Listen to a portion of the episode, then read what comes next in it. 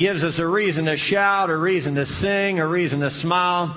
Certainly giving us a reason to be here. I don't know about you, but I look forward to Wednesday nights and just an opportunity to come in the middle of the week and be refreshed. Amen. You know, the weeks can be long and tiring. The weeks can be filled with a lot of heartache and headache. And it's just good to come into the house of God and just be refreshed with praise and worship and with the presence of the Lord. Tonight, the, the title of my message is Be the Candle. And it's based on Matthew 5 verses 14 to 16.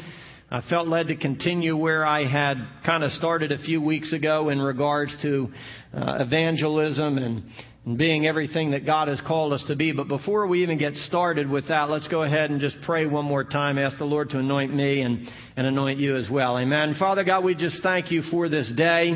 It is the day that you have made, God, and we rejoice and we're glad in it. I know that our day, Father, could be, have been filled with heartache and headache, with trials and tribulations or sadnesses and sorrows. But I praise you, Father God, that you are in this place and we're in your place tonight. We're in your presence, God, and you've come to meet with us. You've come to speak with us. You've come to challenge us, to heal us, touch us, restore us. Whatever our need is, God, you're here tonight to meet that need.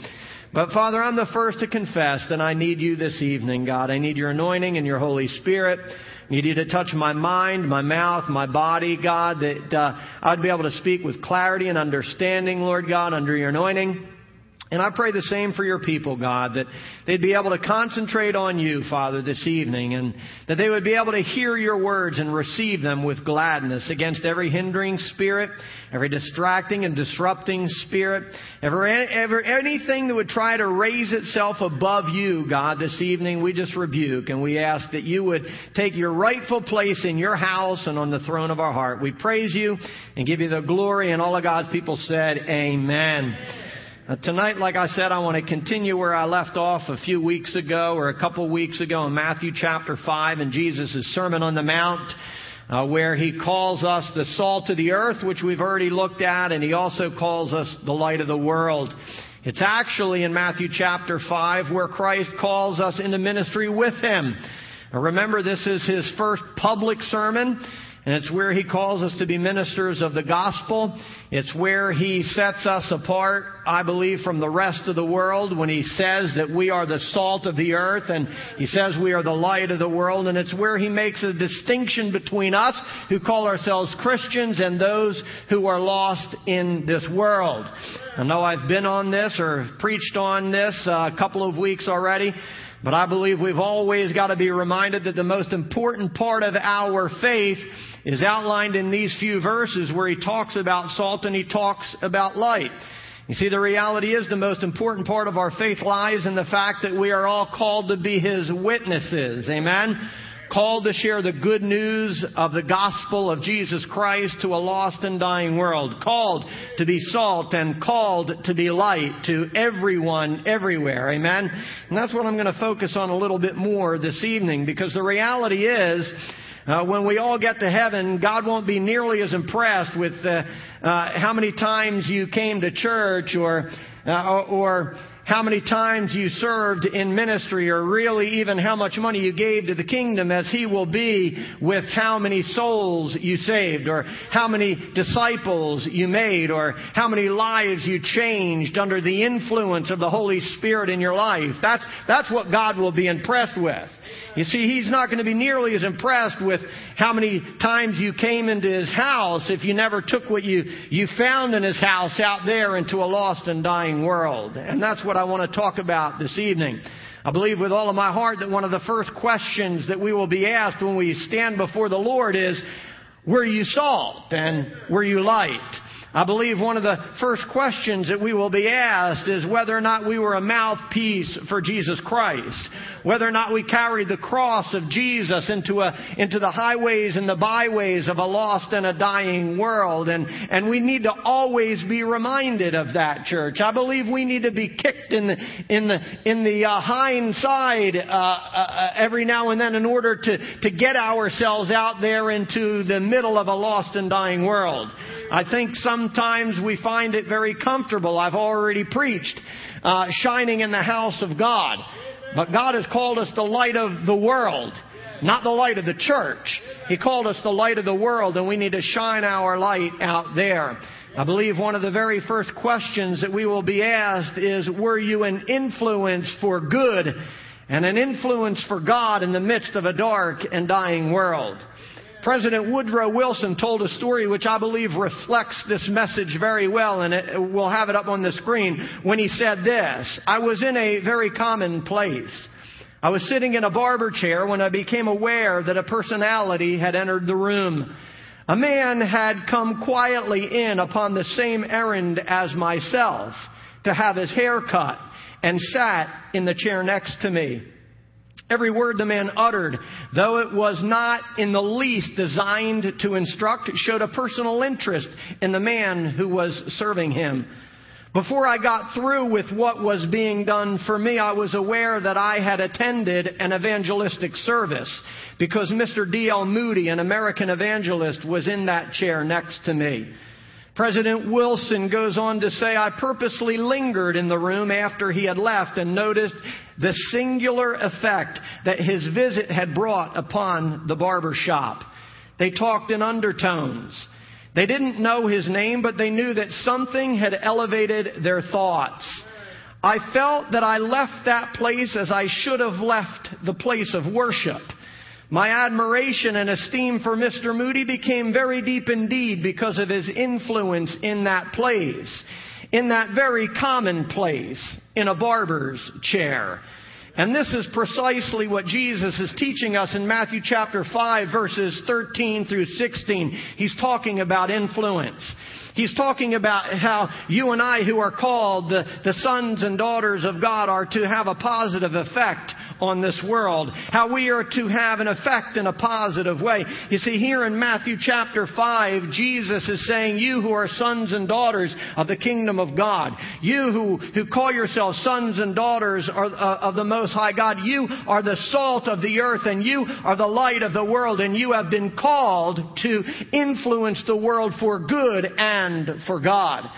You see, the reality is, I don't care how long we've been in the faith, if we've not been an influence for good and an influence for God, we've really done nothing for the kingdom.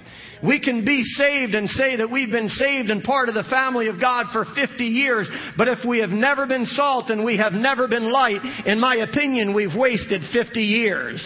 We can be in the house of God and in part of the family of God for 5 years, 15 years, 20 years, but if you've never let your light shine, you've never done the will of God. If we've never been a mouthpiece for Christ or for the cross, then we've never done the will of God. You see, what you and I have to understand is that we will be measured, I believe, with all of my heart by how much light we've let loose on a dark and dying world. And this is what I want to talk to you about this evening. The question is, are we salt and are we light? Are we a, a positive influence on the common places of society? You see, that's a strong and powerful statement that was made by D.L. Moody. He was an influence in a very common place. He changed the very atmosphere and the environment of a barber shop just by the spirit and the light that he carried into that place. You see, I want you to know that even a barber shop is filled with darkness. Even a beauty salon is filled with darkness. Everywhere you and I go, the Word of God says is filled with darkness and it's our role to shine the light of Christ upon that deep dark place. I wonder how many times someone's soul is lifted after you left a barber shop. I wonder how many times somebody's soul was elevated to a higher place after you left a beauty salon, after you got your nails done and your toenails done, after you left a grocery store, or after you left a restaurant. I wonder how many lives have been changed just because you and I were there. The reality is, if they've not been changed, we're not doing what we've been called to do. The reality is, we can put a big smile on our face in the house of God and act all that, but unless we're doing it out there, we've not done anything for the kingdom of God. And this is what Jesus is telling us when he says, You are the light of the world. You and I are to have the same impact on society as D.L. Moody did. You see, we've got to let our light shine in the common places, in the everyday, everywhere places of life, and not just in the house of God. This is what you and I have to understand. Your commonplace is different than my commonplace. Some of you work in a hospital. Some of you work at a school. Some of you work at a gas station. Some of you work at a barber salon. Some of you work in a law office. Some of you work in very many different places. Some of you clean houses. But every single one of those places need the light of Jesus Christ to shine. Amen? And this is what Jesus is calling us to do. Years ago, Elihu Burritt, a Christian philanthropist in the 1800s, wrote something similar. He said, No human being can come into this world without increasing or diminishing the sum total of human happiness. Not only of the present, but of every subsequent age of humanity. He said, No one can detach himself from this connection or from this cause. There is no sequestered spot in the universe, no dark niche along the disk of non-existence to which he can retract from his relations or retreat from his relations to others. No place where he can withdraw the influence of his existence upon the moral destiny of this world. He goes on to say that everywhere his presence or absence will be felt. Everywhere he will have companions who will either be better or worse because of him, because he was there. It is an old saying, says Burritt, and one of the fearful and fathomless statements of import is that we are forming characters for eternity every single day. Every single day, you and I have been called to be salt. Every single day, you and I have been called to be light. Every single day, we have been called to make a difference in someone else's life. Every single day, we've been called to be fishers of men. Every single day, in every place we go, we have been called to make disciples. It's the highest call. I've already preached this and taught you this, but I want you to understand that that call uh, uh, applies to every common place we will find ourselves. There's no place we can go, this man said. And Scripture says the same thing. Where we will not have a positive or negative influence on the people around us in our lives. You see, it's a hard thing to, to, to think on sometimes. Eh, eh, sometimes, eh, sometimes it's a, a responsibility that we might not like to have placed upon our shoulders, but the reality is, the reality is this, that everyone around us will be better or worse because of us. Everyone in our lives, in our family, in our workplace, in, in church, in, in, in our circle of acquaintances, everyone will be better or worse because we were there. So the question is, are the people in our lives better or worse because we were there? Uh, are we shining or are we not? The reality is, listen, you can't make any difference in anyone's life unless you're willing to shine. You can't make anyone, any difference in anyone's life unless you're willing to be the salt of the earth and the light of the world. The reality is nothing else about our faith matters if we haven't been an influence for good and haven't been an influence for God. Nothing else matters if we have not answered the call of Christ upon our lives, which is to make disciples of everyone everywhere, church to form characters for eternity, to have a positive influence on the lives of those individuals around us. It's what the Great Commission is all about. It's about being salt. It's about being light. And the reality is, if there was ever a time that society needed some salt, it's today. If there was ever a time where our nation and our society, our government, our schools, any area of our society that I can mention tonight, if there was ever a time that they needed the light of Christ to shine upon them, it's today, church. our society is filled with wickedness from generation to generation. It gets darker and more disgusting. And we need light to shine upon it. And not just any light. We need the light of Christ to be loosed upon a dark and dying world. And Jesus said, guess what? You are that light. I am that light. You are that salt and I am that salt. We can't put it off on anyone else.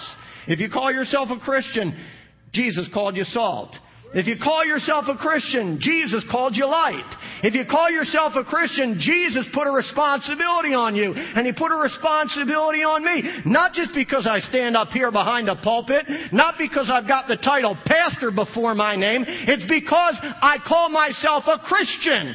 And every Christian should be salt. And every Christian should be light. And every Christian should make a difference in the commonplaces of life. And if we don't, there's something wrong with our faith. If we don't, and if we're not, there's something about our faith that needs to be examined, church. Listen, the question is are we? Are we making disciples?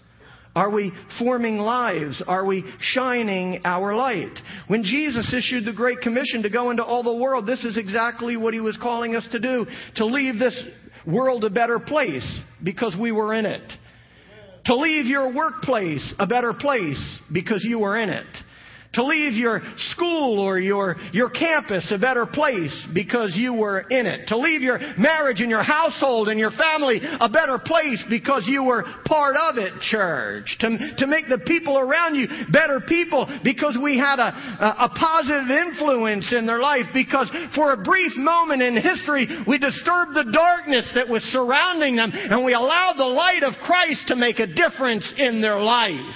That's what it's all about, church. You see, uh, without light, you can't disrupt the darkness. Without light, you can't disturb the devil. Without light, you're not going to upset Satan. Without the light, I want you to understand that, that you can't oppose hell. Without the light of heaven and the light of Christ operating in your life, you can't send demons running, and you can't send demons to fight, and you can't take authority over every unclean, dark spirit of destruction that enters into your life or the life of those around you. It is the light of Christ that dispels the darkness.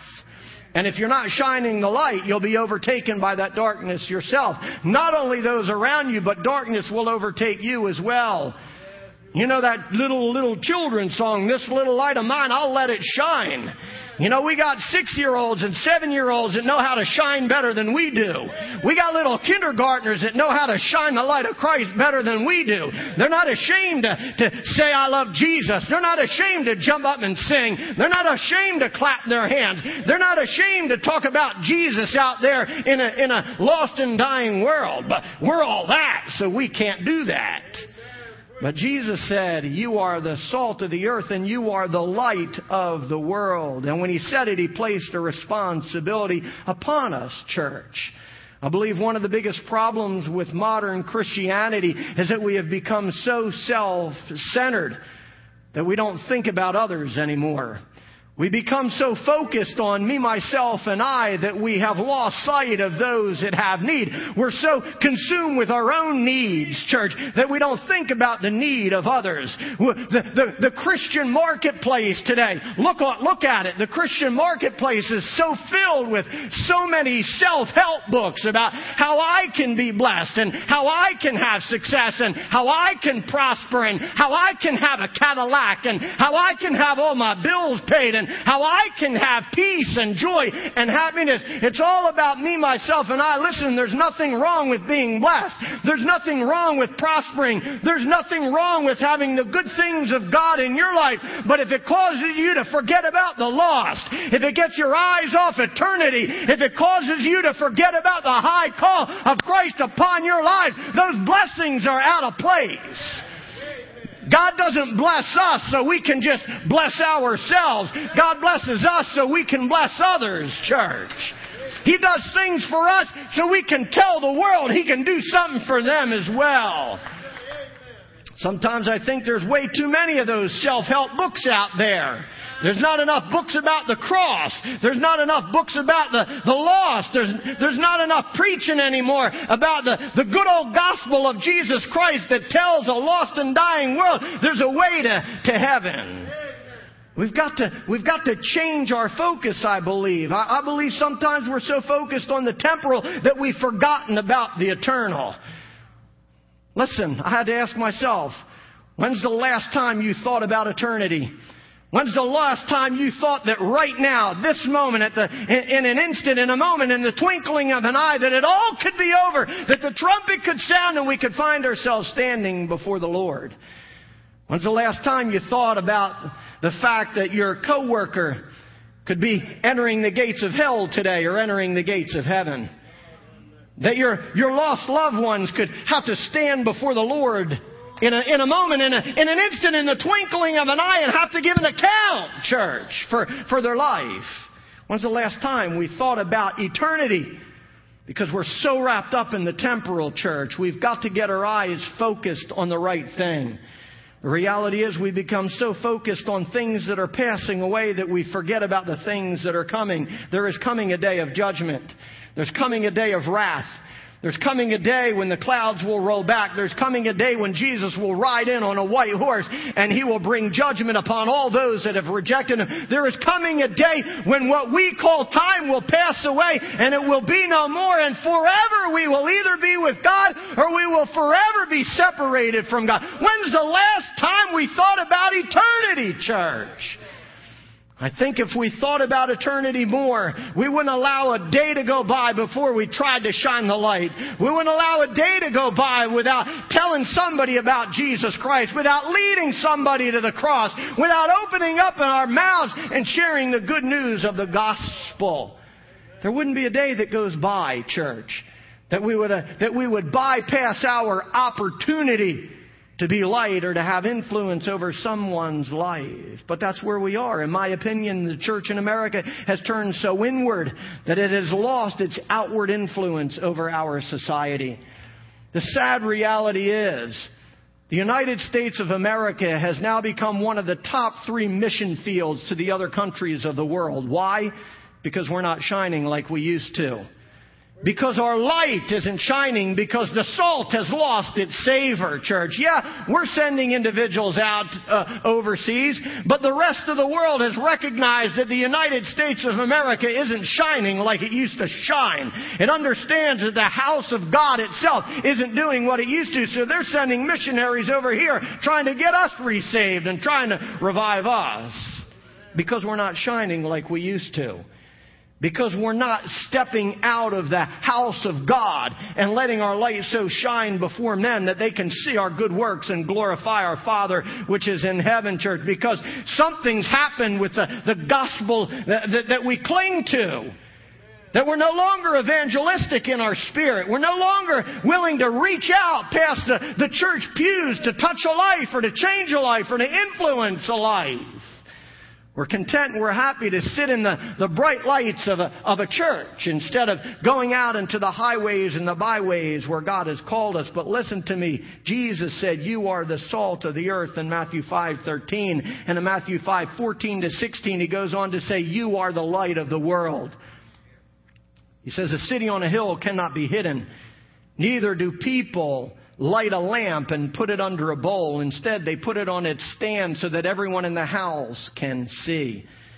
In verse 16, he says, In the same way, let your light so shine before men that they might see your good works and glorify your Father which is in heaven.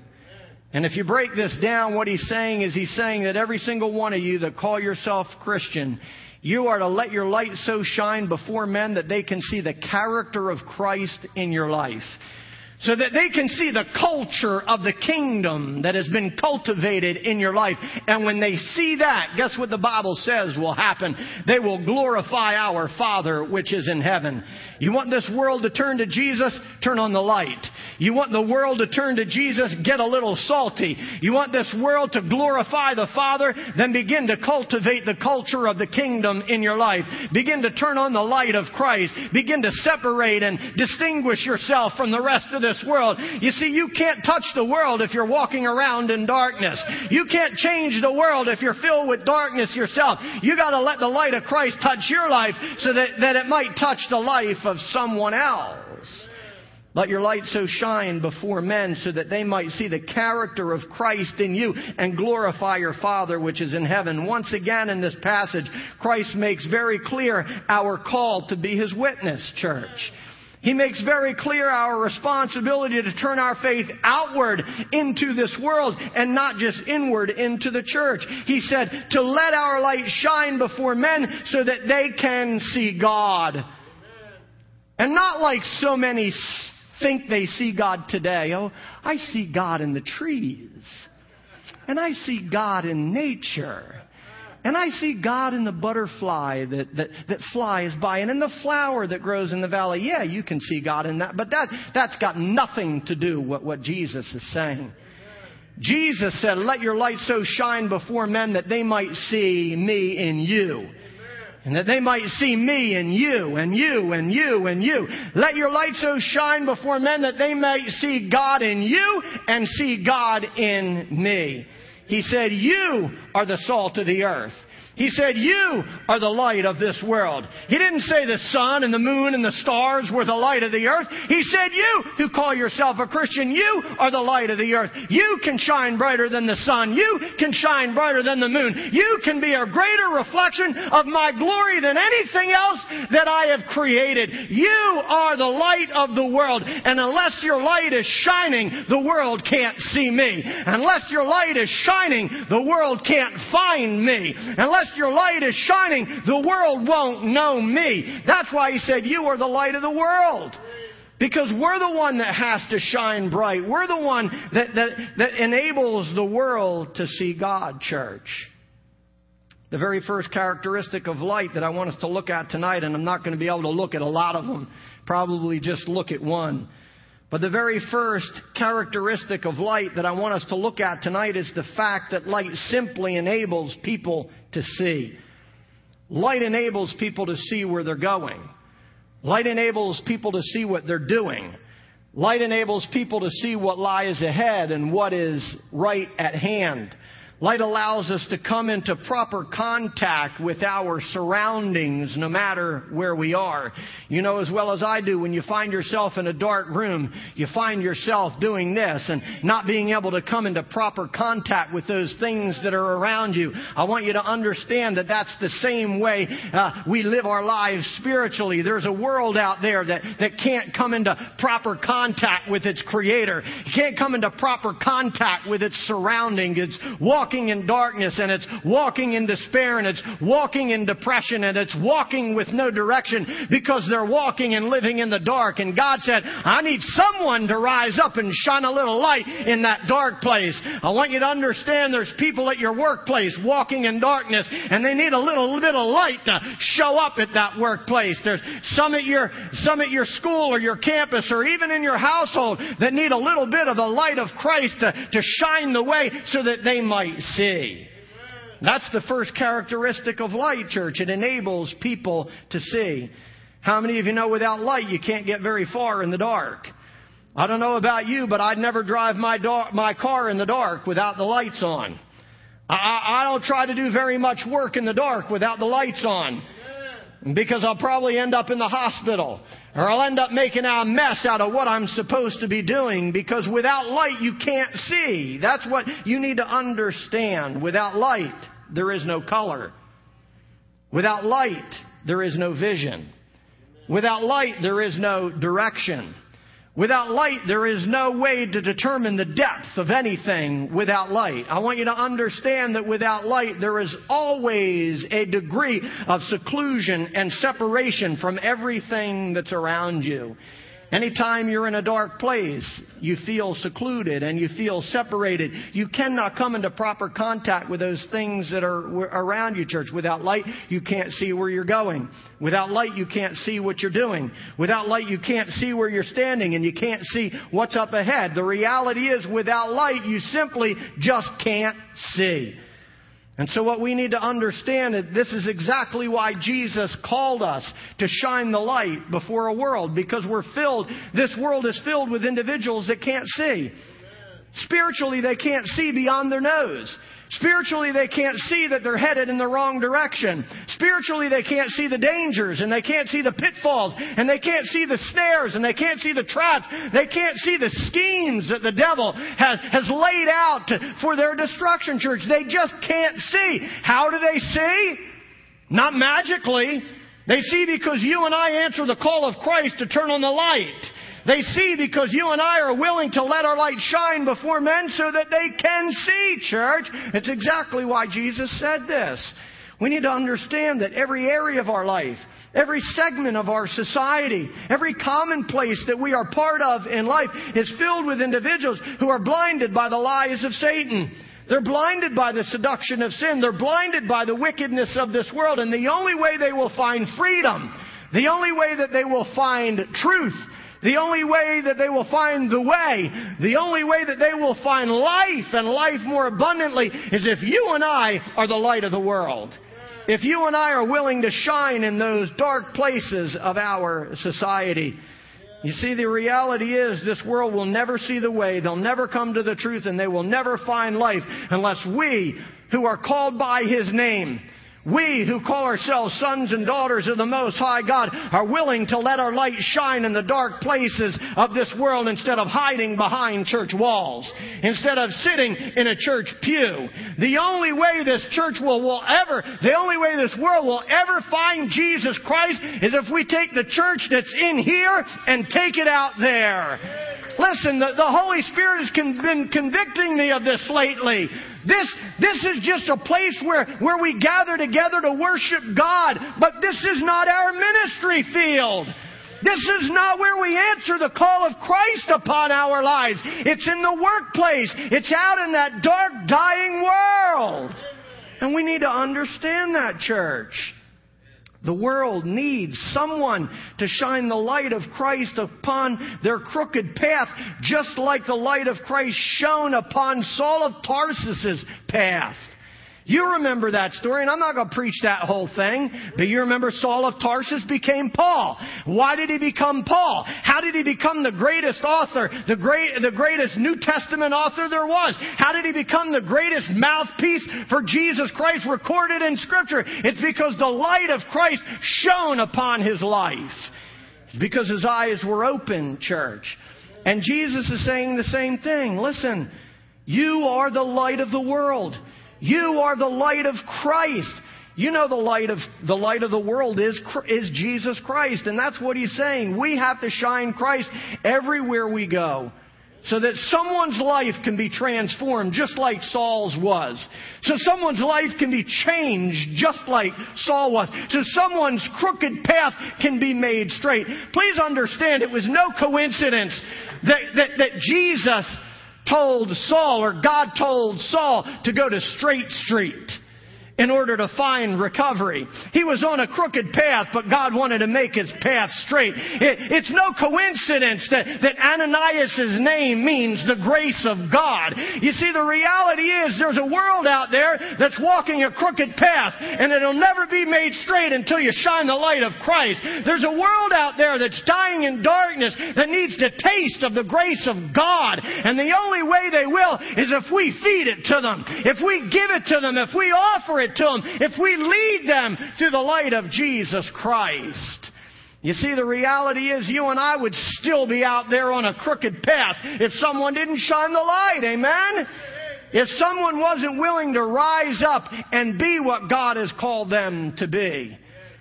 There's a world out there that's dying. There is a, there is a harvest. Scripture says the harvest is plenty, but the workers are few. The harvest is plenty, but the laborers are few. We'd rather sit at the table and let someone else do the work. Let someone else reap the harvest. But God has called us to be light. He's called us to be salt. He's called us to be witnesses. He's called us to be fishers of men. He's called us to go make disciples, church, and we cannot ignore that call. This world is wandering in spiritual darkness. They're lost. They're blind just like we were. Every single one of us. Once we're lost, but now we're found. We were blind, but now we see. And the only reason we see is because the light of Christ at some place, some time was shown into our lives. Because someone was willing to share the good news of Jesus Christ. Whether it was the pastor, a friend, a family member, doesn't matter who it was, but someone stepped up and shone the light of Jesus Christ upon our lives. And we have to do the same exact thing. Please understand, The reality is this world is filled with individuals that are going the wrong way. They're traveling the wrong path. They're making all the wrong choices and all the wrong decisions. They're taking all of the wrong turns, church. And the road that they're on leads only to destruction. The Bible says there is a way that seems right to many, but its end leads only to destruction. There's a path that the people are following that seems right and it seems safe and it seems secure. But at the end of that road, they find themselves thrown against the rocks of destruction. Be- why? Because someone didn't shine the light. Because someone didn't light the way. Because someone was not a light up on a hill in order to lead them to safety, church. This world needs a lighthouse set high upon a hill so that the, the world can find its way to safety. This world needs a light set high upon the hill so they can see what lies ahead, so they can make the right decisions and make the right choices and make the right turns, so they can avoid the heartache and the headache that the devil has prepared for them in their darkness. See, that's what you have to understand is that destruction takes place in darkness. Safety takes place in the light. That's why we have to shine the light. We're the lighthouse that this world needs. And it does you no good. Please understand, it does you no good to just shine in here. It does you no good. What, what, good would it do? To just shine your light in here. Use yourself up in here. And then walk out back to a dark, dark place and not have any influence. God wants us to have an influence out there in the world. Amen. Paul says in Philippians 2:15 that we are to live clean, innocent lives as children of God in a dark world full of crooked and perverse people. Please understand, according to this passage of Scripture, there's a specific place God wants you to shine. And he doesn't say it's in the house of God. Now listen, that doesn't mean you can't come into the house of God all, all happy and excited like we did tonight. Absolutely, I want to shine in the house of God. But please understand, according to this passage of scripture, Jesus is saying, I want you to shine in the darkness. I want you to shine in this dark world that is filled with perverse people. I want you to shine in this world that is filled with people that are following a crooked path. That's where I want you to shine. That's where I want you to be salt. That's where I want you to be light. That's where I want you to have influence. That's where I want you to cast your nets. That's where I want you to make a difference out there in a dark, dying world. Listen, in the midst of a crooked and perverse generation, God calls us to shine. He calls us to shine with integrity. He calls us to shine with purity. He calls us to shine with honesty.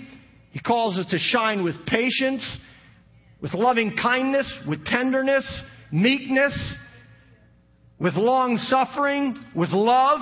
He wants us to shine out in a dark, dying world, church, so that lives can be changed.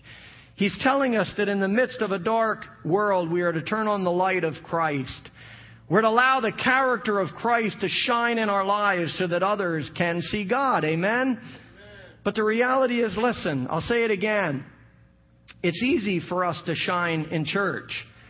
It's easy for us to shine when we're surrounded by sunny saints that all clapping, all. It's easy to come into the house of God when, when the worship is good and the pastor's got a powerful message and when, when the atmosphere is on fire. It's easy to shine when we're in the house of God. When everything's going good and everything's on the, the right track, when they're playing just the right song and the, the lights are just right and the mood is just right. It's easy to shine when you're surrounded by light. But what happens when you're all alone in the darkness? What happens when you alone are surrounded by a crooked and perverse generation? What happens in the crooked workplace? What happens in the middle of the crooked business deal? What happens when you're out there in the common places of this world all by yourself? Are you still shining? Are you still bright for the Lord? Please understand me. Listen, your luminosity Big word. Your luminosity is not determined in the light. your luminosity or the degree of your luminosity or the degree of your brilliance or the, the degree of your brightness can only be determined in the dark place. If you want to see how good your flashlight's working, turn out the lights. Because until you turn out the lights, you're not going to know whether or not you need some new batteries or not.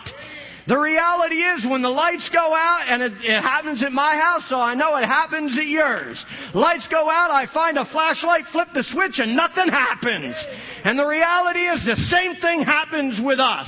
We're out there in the world and the lights go out, we try to flip a switch and nothing happens. We find ourselves blending into everything else that's there. We're lost ourselves in the middle of darkness. We, we clam up, we shut up, we turn around, we run, we hide instead of turning on the lights.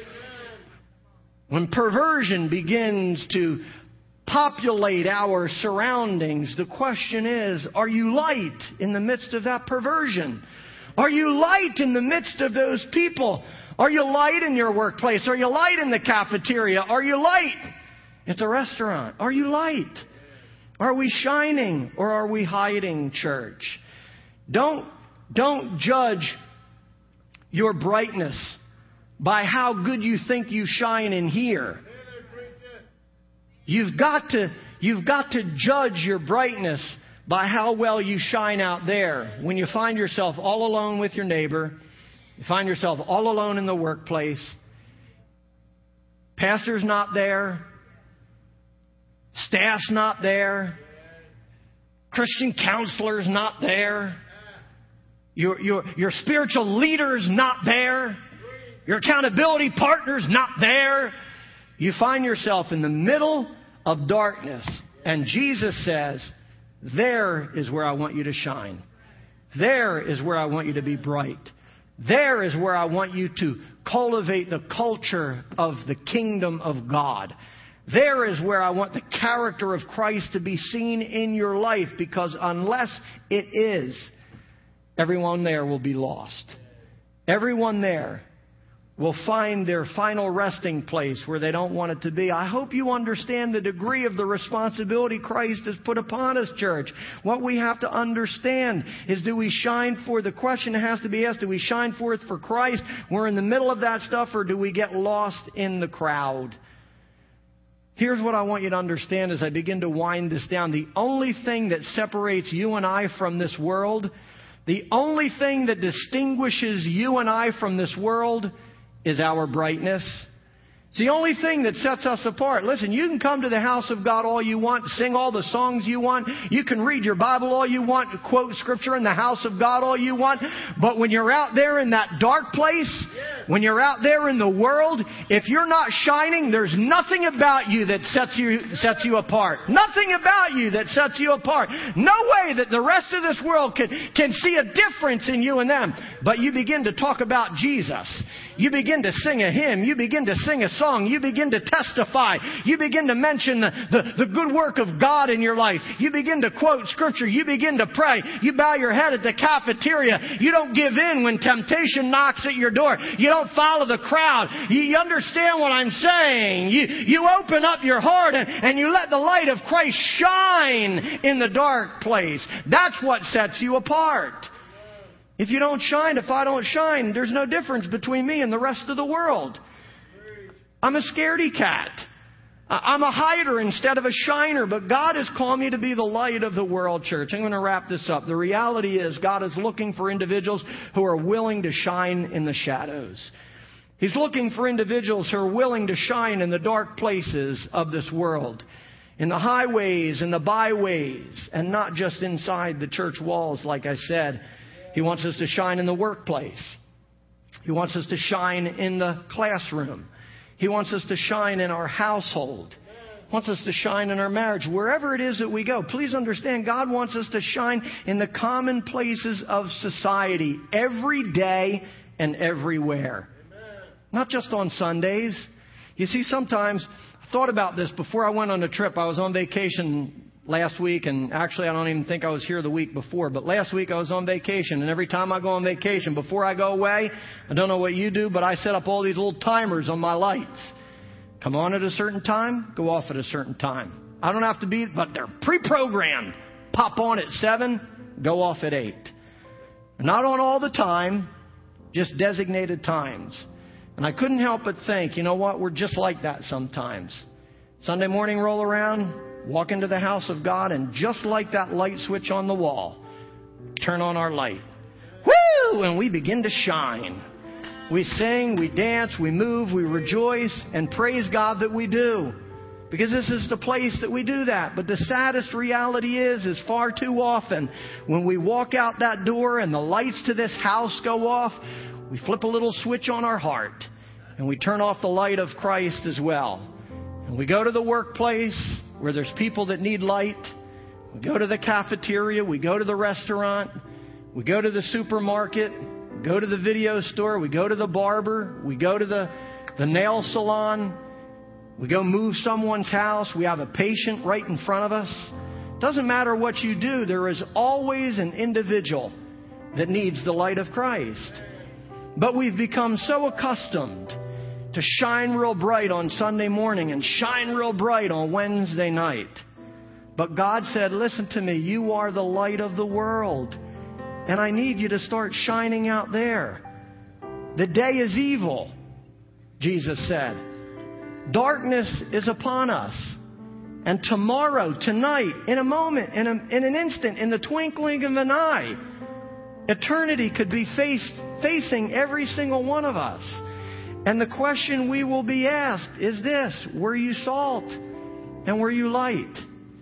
Did you answer the call of Christ upon your life? Listen, if we're not a shining example of Christ out there, if others can't see Him in our lives out there, if this world can't see our good works, church, if they can't see the new man, if they can't see the new creation, if they can't see the character of Christ or the, the culture of the kingdom or the glory of God in our lives out there, then there's something wrong with our lamp.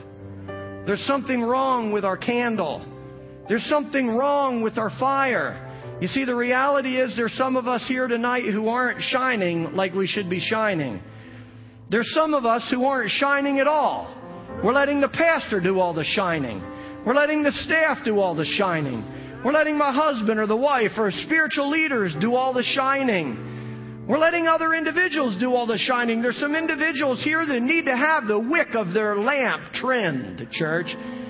You're burning a little dirty and you're leaving some dirty deposits. I don't know how many of you know old school oil lamps. There's a few of you. But you know as well as I do whether it's a candle or a lamp, if that, if that wick is never trimmed, it'll begin to put out dirty deposits. It won't burn as bright as it should. It'll have a, it'll have a wild looking flame. And it'll leave black soot all over the place. You see, the reality is there's some of us that are just like that. Yeah, we got a little fire going, but every now and then it gets a little wild. Every now and then it leaves some dirty deposits around. Why? Because we've not taken the time to trim our wick. We've not taken the time to trim back the dead stuff. We've not taken the time to, to trim back the, the things that don't belong in our life so that we can burn clean and innocent in the midst of a dark and dying world. There's some of us who have been drained and they need some fresh oil. There's some individuals, you, you go up, you, you get out there every morning in the deep dark place and you, you try to light the fire and you, you try to get it going, but it just won't light. Why? Because you, you're out of oil. You don't got enough Jesus. You don't got enough Word. You don't have enough church. You don't have enough oil. You don't have enough Spirit of God in your life. That's why you're not burning. It's why you're not salt and it's why you're not light. But listen, it doesn't matter where in that scenario you find yourself. All of us, every single one of us, have to burn bright for Jesus Christ. Every one of us have been called to be light. Every single one of us have been called to be a candle for the character of Jesus Christ. Called to be a candle for the cross of Jesus Christ. If you're here tonight and you're willing to say, God, I want to be a candle for you, I want you to stand to your feet because here's what we're going to do. You know what you need. You know whether or not you're just not burning like you should. You know if you're not burning at all. You know if you got to do some trimming in your life, and you know if you need some fresh oil. But whatever it is, like I said, I think we all know we need to burn for Jesus. Amen? So as I pray, I want you to examine yourself. I want you to examine your life. I want you to determine for yourself where you are and who you are and why you're not shining like you should be. Turn it over to God. Let Him fill you. Let Him trim you. Let Him reignite you. Whatever it is, call on God so that we can be the light of the world. Amen. Heavenly Father, I just thank you for your word this evening. I thank you for your goodness. I thank you for your love. I thank you for your mercy. I thank you for your patience, God. I thank you that you are faithful even when we're faithless, God. That you always do what you say you will do, even when we don't do what you ask us to do. So, God, my prayer tonight is that you would make us candles. My prayer tonight, Father God, is that you would cause us to truly be the light of this world. That, Father God, you would ignite us, that you would fill us, that you would trim us, that you would do whatever you have to do, Father God, with this candle, God, in order for us to shine brightly in the, in the deep dark places of this world. I pray, God, that even in the common places like D.L. Moody did, God, that we would shine bright, that we would elevate the thoughts and the lives of those we come in contact with. As commonplace as it might seem to us, God, let us make the most of those opportunities to shine because there's a life that's lost in darkness. There's a life that needs to, to, to find life. There's, there's a life that needs to find the way. There's a life that needs to come to the truth, God. Because the days are evil, let us make the most of every opportunity that you give us, Father God. Let us not be so consumed with ourselves, God, and with the temporal that we forget about the eternal. Make us fishers of men like you made the disciples, God. I pray that you would transform us, God. That you would refill us with your spirit and with your power, God.